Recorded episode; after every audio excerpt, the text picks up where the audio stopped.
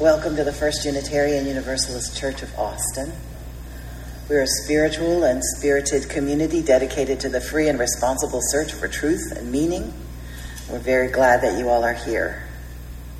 It's so wonderful to be in person and to see one another's faces. And it's wonderful to have those of you who are following on the live stream here with us as well.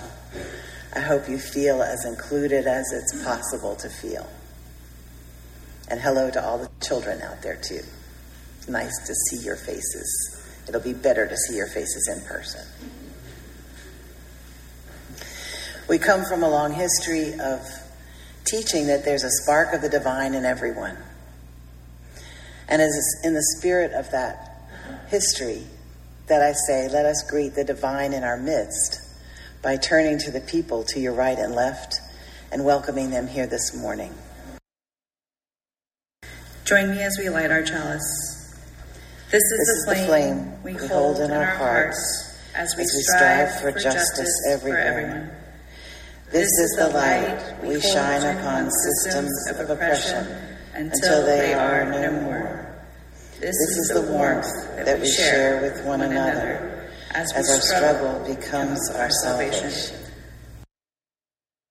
I want you all to meet Carrie Holly Hurt, who's a member of our church. Um, she's one of our seminarians. She's at Austin Presbyterian Seminary. Her husband Russell is on the board. We'll get Carrie on the board later.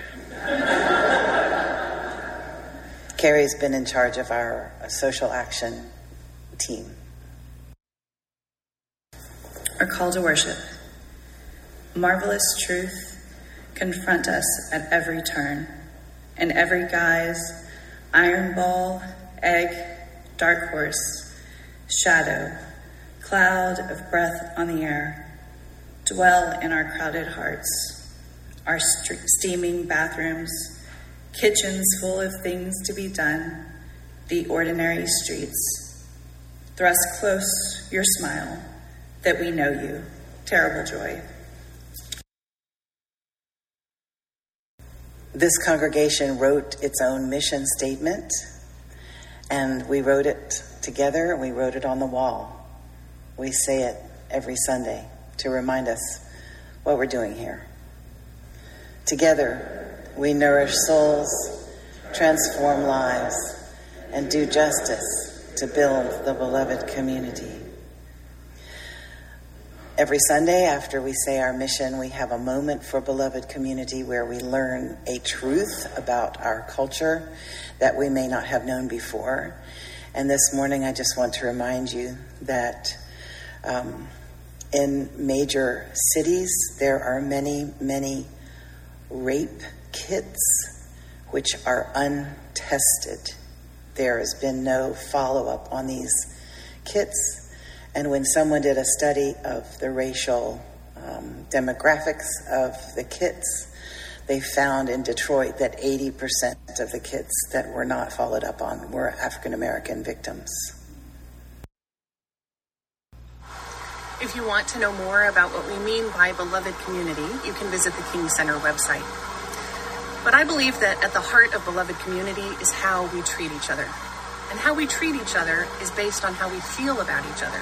And how we feel about each other is based on what we think and what we know about each other. So, usually during this moment for beloved community, we share stories about marginalized people. We share stories of injustice, we share stories of heroism, but they're hidden stories, stories that people in the dominant culture may not have heard before. We share these stories so that we can sh- change our thinking, so that we can change our feelings, so that we can change the way we behave towards each other. We can't strive for justice if we don't know that injustice exists, right? But beloved community exists in our own hearts and minds as well. That's where the real change happens. And this was brought home to me recently as it relates to my favorite park. Where I am right now, you can see some of the water behind me.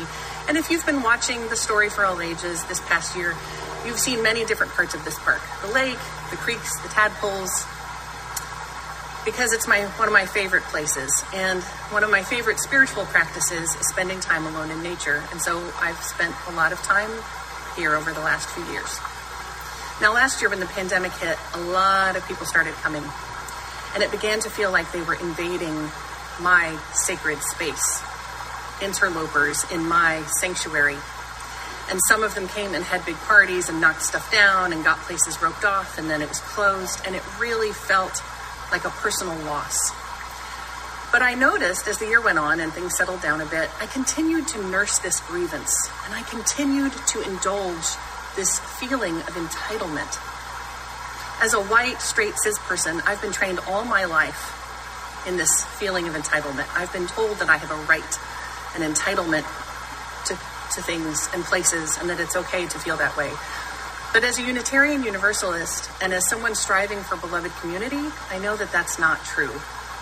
It's also true that nursing a sense of um, outrage at people or feeling like you're being intruded on is not part of spiritual practice. And I began to notice that when I encountered people on the trail that seemed to me like they appreciated this place in the same way that I do, I was more than happy to point them on the way, to show them how to get to the fullest waterfalls. But when I encountered people that I did not think were appreciating it in the same way that I do, maybe people carrying loud music down the hiking trails, or people letting their very large and unruly puppies off leash to scare my children, I was not welcoming to them in my mind or in my heart. I was not welcoming to them in my actions either. And I realized that I had an opportunity here. I had an opportunity for spiritual growth and an opportunity to change my experience. And that instead of nursing this feeling of intrusion, I could focus on gratitude for the fact that this special, sacred place that I treasure so much could now be shared by so many more people. And the key here is that they're not sharing it in the same way. They're not necessarily valuing it or treasuring it in the same way that I am, and that doesn't matter. And now, when I see people on the trail, even if they have really obnoxious dogs that are off leash, even if they have really loud music that I don't like, I can find joy and gratitude in my heart that they get to be in this special place. And of course, you know how this story goes because you've heard it before. Of course, once I figured this out, I was able to reclaim my own spiritual practice, my own sense of connection and joy in this place. Like all of our UU principles, there are many different ways to say the fourth principle. In the simplified language, we say, we believe that each person must be free to search for what is true and right in life. In our rainbow principles, we say, grow in our ideas and values. This means that there's not only one truth, there's not only one right way to see things. And if that's true, then we're not always right. And we get to be open to new ideas, new ways of seeing things. So when we meet someone that believes differently than we do, we can be curious about what they believe. We can think about it and then decide for ourselves what we believe. What I really like about the story we're going to read today is that there are two people who are looking at the same thing and they see something totally different from each other. But the artist does a good job of showing us the two different ways of seeing it. So, your job today, as we're reading, is to look at each picture and see if you can see both things. And then we get to practice our fourth principle by deciding which one feels the most right and true for you. Duck, Rabbit by Amy Krouse Rosenthal and Tom Lichtenheld. Hey, look, a duck. That's not a duck, that's a rabbit. Are you kidding me? It's totally a duck. It's for sure a rabbit. See, there's his bill. What are you talking about? Those are ears, silly. It's a duck, and he's about to eat a piece of bread. It's a rabbit, and he's about to eat a carrot. Wait, listen, did you hear that? I heard duck sounds. That's funny. I distinctly heard rabbit sounds. Now the duck is wading through the swamp. No, the rabbit is hiding in the grass. There, see? It's flying. Flying? It's hopping. Look, the duck is so hot, he's getting a drink. No, the rabbit is so hot, he's cooling off his ears.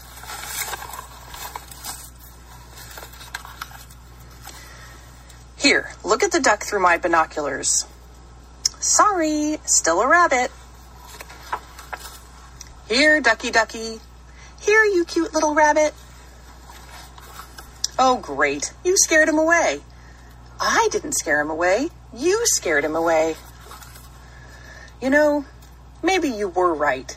Maybe it was a rabbit. Thing is, now I'm actually thinking it was a duck. Well, anyway, now what do you want to do? I don't know. What do you want to do? Hey, look! An anteater! That's no anteater, that's a brachiosaurus. The end. So, you all know Bear Koleswa, who has been working here for the past Three and a half years. three and a half years. And he and his family have done so much for this congregation. And now they're moving to Michigan. And no, it's better for them. It's terrible for us. Our uh, meditative reading comes to us from Mahatma Gandhi. When I despair, I remember that all through history, the way of truth and love have always won. There have been tyrants and murderers, and for a time they can seem invincible, but in the end, they always fall. Think of it. Always.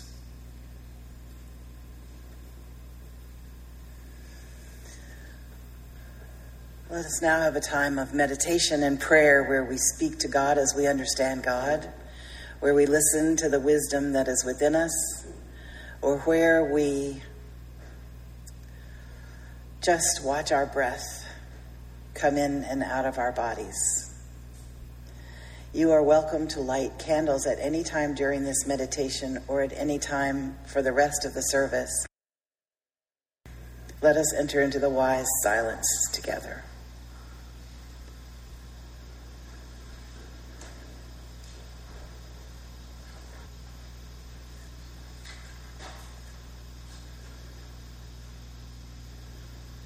May we see and feel the power of truth.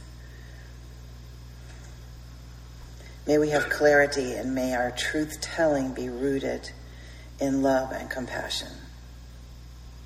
May it be so.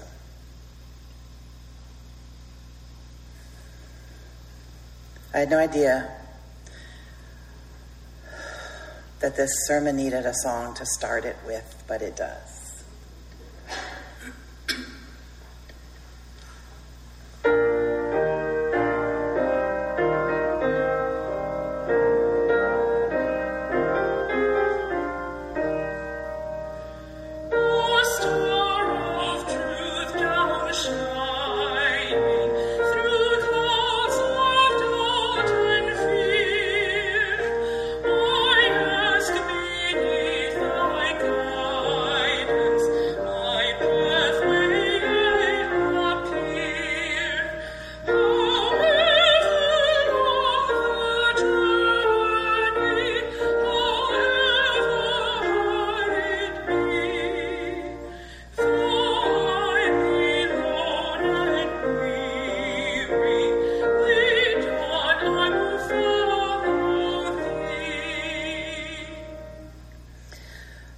Truth down shining. Oof, the light is so clear and pure when you finally see it. I wanted to start by telling you about a show that Kaya and I have been watching called Ted Lasso. And it's such a wonderful show. And there's a scene um, in a, it's a British soccer club. And there's a scene in the shoe room where two people have gone in there to talk confidentially, but more and more people start coming in and joining in the conversation. And a young woman um, is is complaining about her boyfriend, who's one of our favorite characters. Well, they both are. She's saying he loves me so much, he just won't give me any space. Every place I am. He's underfoot. He's just always right around me. I can't get any time to myself. And more and more people are coming weighing in on this um, problem that she's having with her boyfriend. And then the boyfriend, Roy, comes in, and everybody looks like scared rabbits, and the conversation dies. And he says, as he talks like this, Were you talking about me? And everybody goes, Yes. Which just broke over me like a sunshine shower. I loved that moment because you expect, I mean, the, the whole trope in the in the TV shows are that everybody would go, "Oh no, no, we weren't talking about you." Everybody told the truth all at the same time, and it was an amazing healing moment because I, for one, after the last four or five years of of constant lies, and after our democracy is in a wrestling match with a huge lie that is threatening to destroy us just that moment of clear, effortless, unanimous truth felt like a healing balm in my spirit. I felt the same when that um, Fiona, I can't remember her last name, thank you. I need help all the time. Um, spoke in in front of the the tribunal and told the truth instead of dancing around and and answering. I feel that same way every time our current president answers a question with, "Are you going to blah blah blah?" and he goes, "Yes." I just think, "What? Who are you?" It's a moment of of healing when I hear somebody tell the truth. And I realize how much our culture is craving truth and how much, because in Ted Lasso, there are moment after moment after moment after moment like that where the truth is told. And it's not told in a nasty way, it's told in a way that just, you think it's going to be terrible, but then it turns and it's okay. And I know it's okay because they have writers. I'm not thinking that this is reality. But it does show me how much truth means. And our, our fourth principle says that we affirm and promote the freedom to search for truth, the free and responsible search for truth and meaning. That's our fourth principle. And so we have to be free enough to search for the truth. Now, there are lots of ways of not being free. One way of not being free is to be in a congregation that sits on you so that you can't think freely without being in danger of being cast out of the community. And you would think that this is only that evangelical fundamentalist churches that do this, but I think Unitarian Universalists do, do this too. If you have thoughts that aren't with the common stream of the congregation, sometimes you feel um, a quaking about maybe coming out and telling the truth. I remember a moment in South Carolina where uh, we were all sitting around a, a Unitarian Universalist potluck, and we were talking about the recent election. And this one woman just sort of burst out with, I voted for Bush. And it was a hard moment because none of the rest of the people at the table had voted for W. But she had, and she was a beloved member of the congregation. And so that congregation had a moment of truth, which ended up being healing in that the minds of the people at the table expanded just a little bit. We have this feeling in Unitarian Universalism that everybody has a doctorate.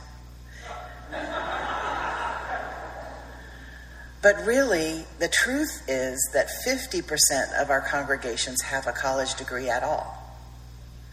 And so people who um, meet in coffee hour and go, So, where did you go to college? are being a little bit classist and ignorant of the makeup of our congregation. So, to know the truth is good, to tell the truth is amazing.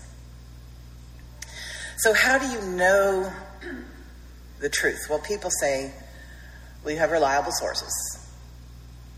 And you, people say, well, you need to have the ring of truth. There's a ring of truth inside your heart. And that's how you know that what you just heard is the truth. And I think, see, I've been just really confused about this sermon because truth is really tricky when you come to talk about it. Because I think, okay, a lot of people who are QAnon people have the ring of truth. When they hear something crazy, they go, Yeah, that sounds true. I'm just here to tell you that just because it has the ring of truth to you doesn't mean it's true. It has to be a kind of a peer reviewed truth, which is where the responsibility comes in. You have a free and responsible. Who are you responsible to? You're responsible to your community. Again, the problem with the QAnon people, though because their community goes, Yeah, that sounds true to me too. Mm. So, how do you know what's true? Well, the short answer is sometimes you don't. Sometimes you don't. And sometimes you do. And sometimes you just have to decide.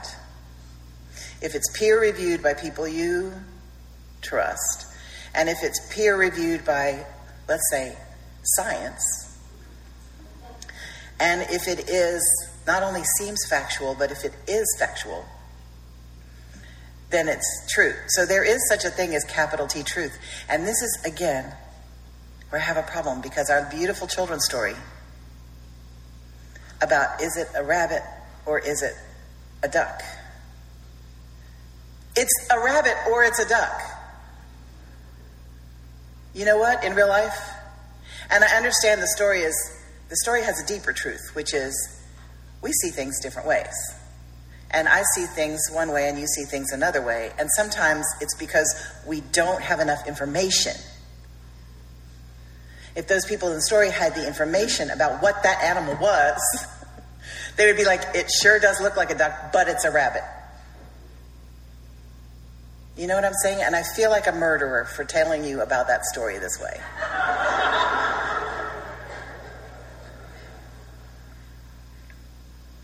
I'll get over my shame in just a moment. So there's how do we know something's the truth? There's whether there is a truth about something, and then there are different kinds of truth. Like faith stories.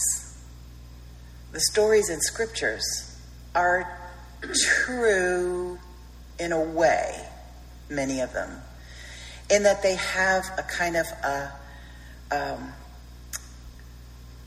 they have a they have a transmission of values within them. So you hear a faith story about someone brave, about Daniel in the lion's den, to tell a story from the Jewish scriptures.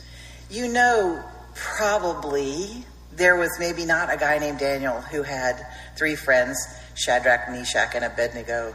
And because um, a Sunday school childhood I had. And you know that probably he didn't last in the lion's den with the lions. You know people probably didn't walk through fire unharmed. Probably. Although I've seen somebody stand in a fire and be unharmed, but that's a whole nother story.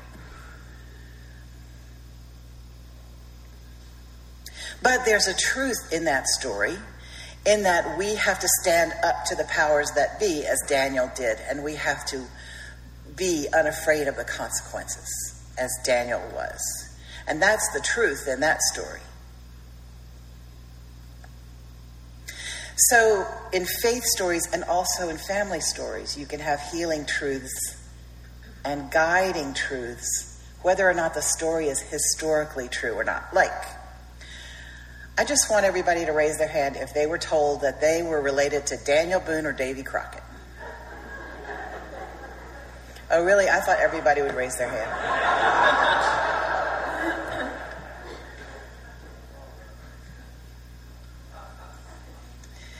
Because when families have heroes like that and they claim people like that, or that we're related to Queen Anne Boleyn, or we're related to the King of France, or we're related to some muddy peasant outside of uh, Shropshire, You have a sense of the values that your family carries. And even though those stories are sometimes not completely true, like we had this family story that my grandfather was a brilliant man, and he was kind of a brilliant man, um, but that he had graduated and had all these degrees, and that he spoke all these languages. Now, he did speak French, and he did speak some German, but he just knew how to count to 10 in Spanish, but he counted it. And he didn't actually graduate from Princeton Seminary, he just went there for a year. And he didn't actually have a doctorate, he was given an honorary doctorate, which is good.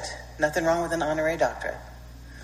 But it's not the same as an actual earned doctorate, because you just stand up, you give a speech, they give you a doctorate. An actual PhD is a lot harder, if you know anybody who's got one. But I knew from that that our family, that being intelligent and speaking languages and writing books was important in our family. So, you know, I try to be intelligent, I try to speak languages, I try to write books. So, writing books has been the best, um, my best success, but the languages are oh, coming along. As in Hebrew, we would say kacha kacha. which is about the only Hebrew I remember.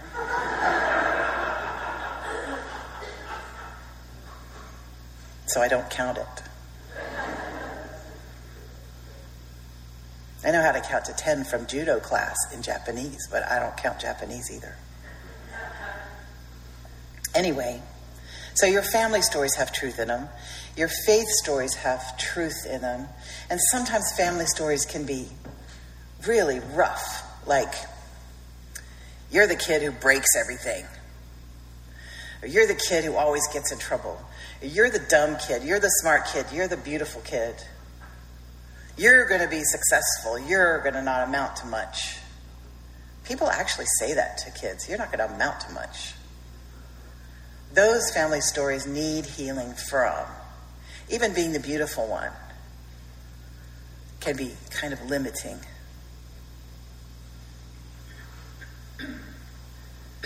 So we try to tell truer stories. And we try to search for the star of truth when we're covered up in doubt and fear. We need to look for the star of truth. And I'm not saying we can't ever find it, because sometimes there's something you just know is true. And you tell your partner, I feel like this is really true. And they go, Yeah, I feel like that's really true too. And you tell your friends, and they go, Yeah, I think that's really true too. And then you tell your minister or you tell somebody who doesn't know you that well and you think, are they going to peer review my truth? Because, you know, sometimes people, again, have the ring of truth. There was this lady in South Carolina who never came out of the back room of her house because she thought that Jesus was going to come back for her and they were going to get married. And if she had tried to peer review that truth with anybody else, they would have said, Letitia, he's not coming. Come on out. But I don't want to mock it. I don't want to mock many. I'm going to mock her beliefs because that's ridiculous.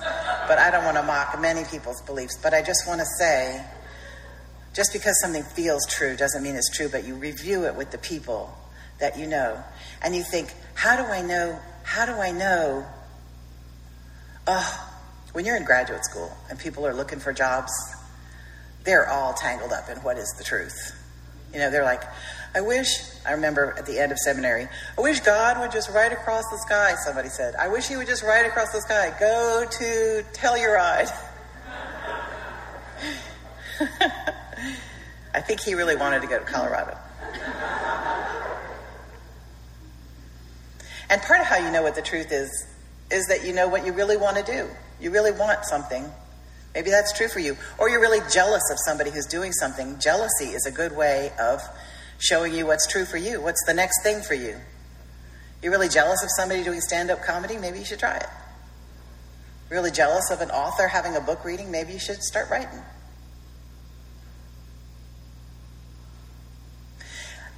Lastly, how do you tell the truth? If you have a truth that you need to tell somebody, that is sometimes really, really difficult. And all I have to say about it is make sure you're telling it with goodwill and not spite. And make sure you're telling it with love and compassion.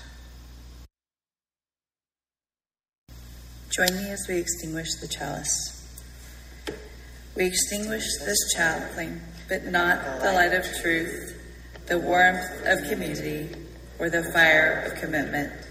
These we hold in our hearts until we are together again. Remember the way of the wind and breathe and blow. Remember the way of the fire and sparkle and glitter and glow. Remember the way of the water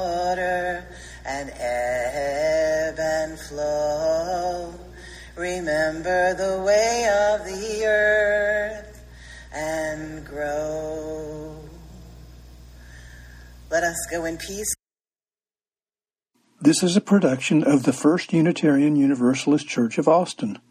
For more information, go to our website at austinuu.org.